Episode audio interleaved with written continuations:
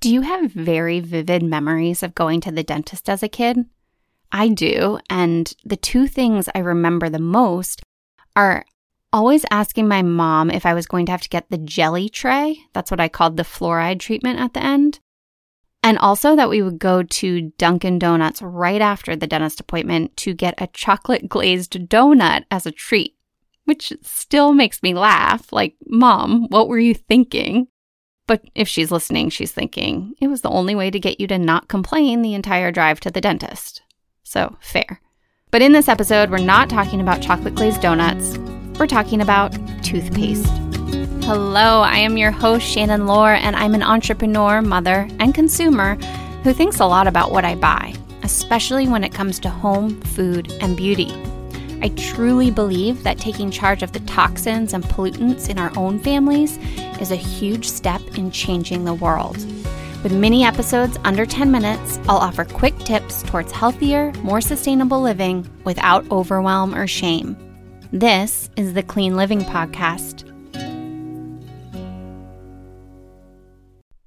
So, you may not have thought about what's in your toothpaste before. I know I didn't for a long time.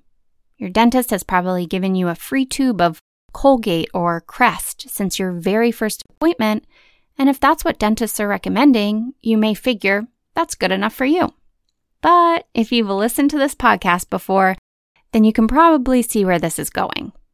Here are some of the problematic ingredients in most mainstream conventional toothpastes foaming agents and stabilizers, some of which have been banned in the EU because they're associated with hormone disruption cancer, and organ toxicity. So, again, banned in another continent, but allowed here in the US. Then there are preservatives, antimicrobials, and artificial colors in toothpaste that have been linked to neurotoxicity, organ toxicity, and other long term health effects. And then the other ingredient worth mentioning is obviously fluoride. Fluoride is hotly debated, especially here in the United States, and brings up a lot of opposing opinions. It's in our toothpaste, it's in our dental treatments, and it's in our water. As with everything, you have to do your own research and come to your own conclusions if something doesn't feel right.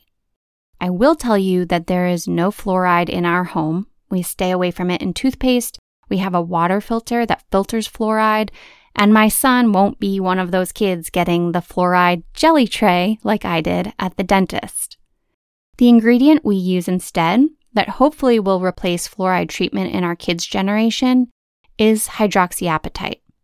Abbreviated as HAP, capital H, capital A, lowercase p, it's the form of calcium that already makes up 90% of our tooth enamel and 70% of dentin. Hydroxyapatite does the same job as fluoride in terms of rebuilding tooth enamel and remineralizing, but it's not toxic when ingested and I'll link to a study in the show notes that proves that it's just as effective as fluoride.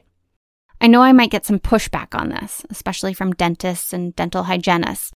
But my question for you is if there have been studies contradicting the safety of fluoride and there's another non toxic option out there, then why not just go with the ingredient that is already in our teeth? So, in this segment of This for That, I'm encouraging you to think about switching out your conventional toothpaste, especially if it has fluoride in it, and choose one of the toothpastes that has hydroxyapatite in it instead. I'll link to my favorite toothpaste options in the show notes, where you can also find my source list. That's at cleanlivingpodcast.com slash toothpaste. I also want to highlight AskTheDentist.com as one of my sources. I first discovered at Ask the Dentist on Instagram and didn't even know that functional holistic dentists existed. Dr. Mark is a wealth of knowledge when it comes to oral health and inspired me to completely overhaul my daily dental routine. We're also switching my son over from a pediatric dentist to a functional dentist, especially in these early years of baby teeth. I highly recommend checking out Dr. Mark at, at Ask the Dentist on Instagram. Thanks so much for listening to this episode of the Clean Living Podcast. I'm your host, Shannon Lohr. If you learned something from this episode, please subscribe and leave a positive review.